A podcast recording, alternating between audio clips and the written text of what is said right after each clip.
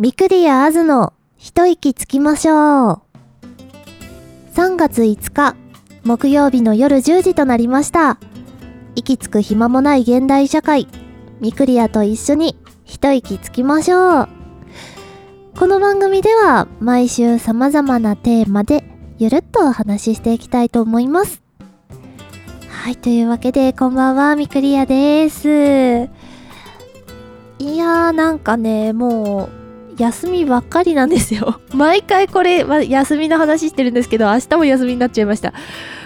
はい、でもね、もうなんかいろいろ焦ってきまして、あの、家決まってないけど退去日は決まったみたいな感じでですね、えー大変な状況でございます。はい、えー頑張ります。あの、応援してください。オラに力を分けてくれはい、というわけで、えー3月の第1週目に戻りましたので、はい、えー気になるカルチャートピックスのコーナーに移りたいと思います。はい、このコーナーではですね、えーミクリアが最近気になっているもの、こと、人の紹介をしていきたいと思いますよ。はい、で、今回どうしようかなーって迷ったんですけど、さすがにタイミング的にご紹介させてください。JO1。えー昨日ですね、3月4日にプロトスターというシングルでデビューした11人組男性アイドルグループ。まあね、メンバーがどうだこうだという話は、オタク小話ですりゃいいじゃんということでですね、あの、今回はもう少し大人っぽい話題、彼ら結成のきっかけである、プロデュース101ジャパンという番組および、えーちょこっとだけ広告業界でも話題となりました、ファンが推しを応援する広告を出稿しているという、なんかちょっと、通ずる話あるんじゃないみたいなね、えーそんな話をしてみたいと思います。はい。まずですね、プロデュース101ジャパンって何ぞやというお話なんですが、えー韓国で大人気のオーディション番組、まあプロデュース101という、まあ企画をですね、今回輸入してきて、まあ、10月から3ヶ月くらいにかなかけて、えーまあ、ギャオで放送してました。まあ、6000人の中から選ばれた101人、ワンオンワン、101人からですね、まあ、何回やったっけ ?4 回ぐらい？視聴者の投票毎日、毎日投票するんです。それを経て、人気の11人が、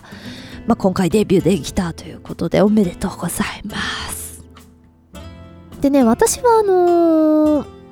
AKB48 とこの101、プロデュース101が、えーコラボしたプロデュース48の時からのですね、この番組のファンで、えー正直、上あの、私もともと女性アイドルにしか興味がなくてですね、今もそんなに興味がないんですけど、あのーまあ見るか迷ったんですね。男の子だしな、みたいな。でもね、まあ、単純にあのプロデュースシリーズの残酷すぎるシステムが大好きだったので、見まして、今に至る感じですね。もう本当に、あの、残酷で美しいんですよ。あれ？美しき残酷な世界？はい。まあ何が残酷かっていうのをざっくり説明すると、ある意味公平でもあるんですけど、何でもかんでもですね、人気順なんです。あの、人気の人が有利なようにできてるんですね。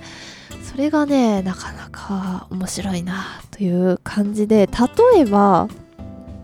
えっ、と、課題曲をね、例えば、なんか、5曲ぐらい課題曲があって、まあ、それをやりたいっていう人がね、そうだね、うん、5曲あって、12人ずつ、この曲がやりたいっていう風に分かれるじゃないですか。で、この、あのグループバトルっていう話なんですけど、これはですね、こう、6人6人で、その1曲をね、2つのグループでやって、まあ、どちらがより良いステージを見せられたかっていうのを、まあ、審査するものなんですけど、このね、とりあえずこの曲やりたいよっていう希望をした12人どうやってグループ分けをしていくのかというとじゃんけんでもまあくじでも何でもなくてその12人の中でその時一番人気順の高い人が自分以外の11人の中から、えー、自分のグループに入れたいメンバーを選抜するんです。5人。で残った6人ははい2組みたいな感じなんですけどやばくないですか？何がすごいかっていうと明らかにその一番人気の子が有利なようにできてるんですよ。そりゃそうですよね。あのドッジボールでもそうですけどうまい子を取りますもんねっていう。私はあの最後まで残る方でした。はい。でねその有利な1組と不利な2組でバトルするんですけどまあ2組の人はね自分が選ばれなかった劣等感とか本当にまあ実力が伴ってないメンバーだったりしてめちゃめちゃ大変なんです、まあ、結構苦しみながら練習するっていうのがもう密着なんでずっとそれがまあ編集もあると思いますけど流れるわけ。でまあもちろんね普通に1組が勝つ曲が多いんですけど2組が勝つこともあるんですよ。もうそこにはね熱いドラマがあるというかいや本当にたぎるんです見てて。よしみたいな気持ちで。すごいんです。いや本当に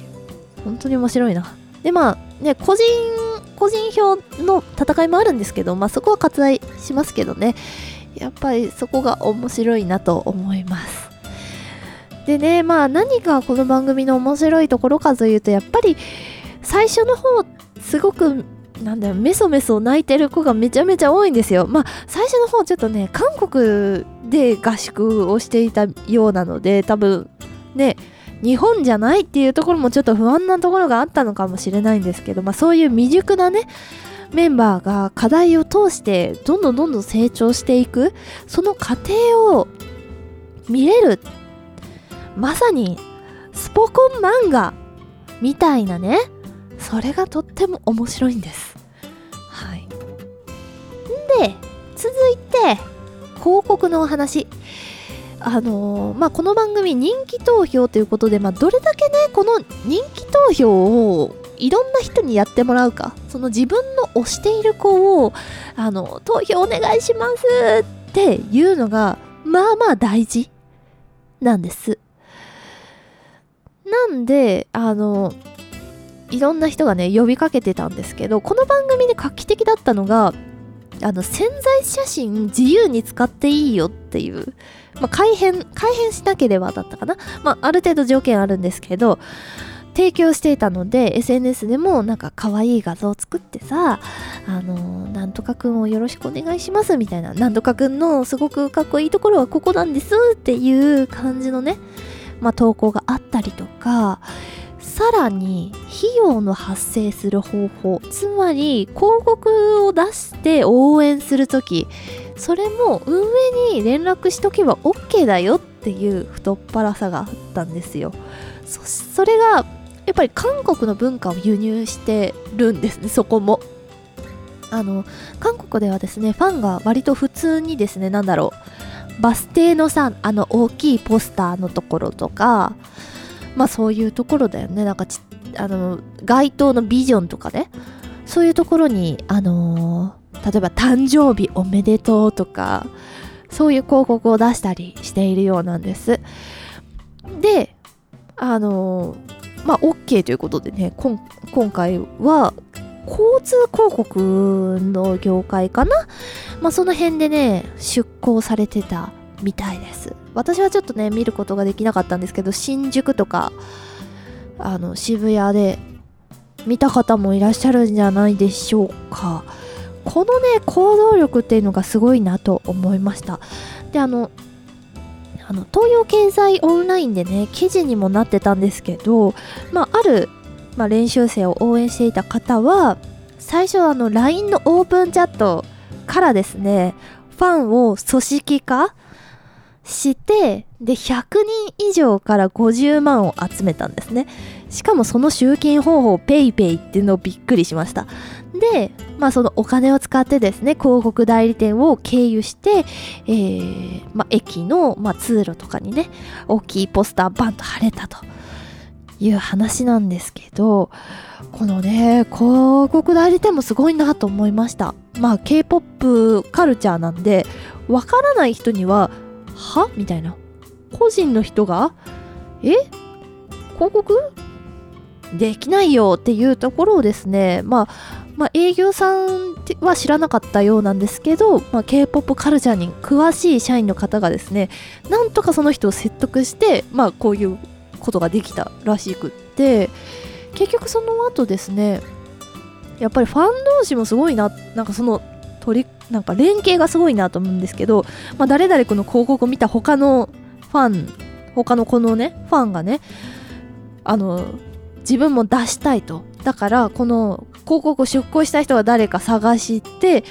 どこにどこに連絡すればできるんですか？って方法を聞いてまたその人も、えー、同じ広告代理店にねお願いするっていうのでこの代理店めっちゃ儲けた気がします。はい。すごいよね。はい。まあそんなねあの文化の輸入があったりしてまあ、韓国ではそれは結構普通のことで、まあ、非公式でねなんか勝手に撮った写真でグッズも販売したりとかねいろいろしてるみたいですけど、まあ、これはそのタレントの知名度が上がるからと、まあ、肖像権の侵害とかで訴えることなく、まあ、ある意味黙認しているような状況なんですって。でまあ日本でこれからそういうことが起こるかというとそうではないと思うんですけどまあでもさ橋本環奈ちゃんのあの写真でさ彼女が今の地位まで、まあ、上り詰めたかはわからないけれど、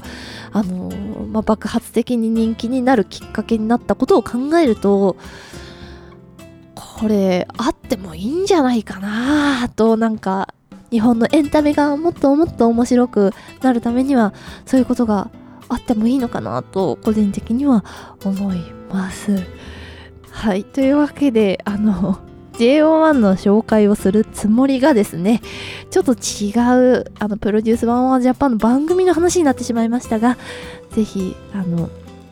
本当に、あの、なんかコロナとかでちょっと暇な人とかぜひ見ていただきたい。あの、1話が3時間ある回とかもあるんで、なかなか人にね、おすすめしにくいんですけど、あの、そういう、ちょっと、なんだろう若い男性がちょっとヒーヒー言いながら頑張ってる映像見たい方とかねいるかな？わからないんですけど。ぜひご興味のある方はですねギャオにて全話配信されておりますのでぜひぜひご覧くださいまし。はい。というわけで、えー、またまたね毎回毎回一息つけない話題をやっているんですけれども大丈夫かということで、えー、私自身は楽しくやってるのでまあいいかなと思われます。はい、えー、次回はですね2週目ということでアズリングルメのコーナーとなります。うん。どうする？どうする？なんかデザートにしちゃったから次はご飯がいいよねというわけではい、えー、来週もご期待ください。それではまた次回お会いいたしましょう。バイバーイ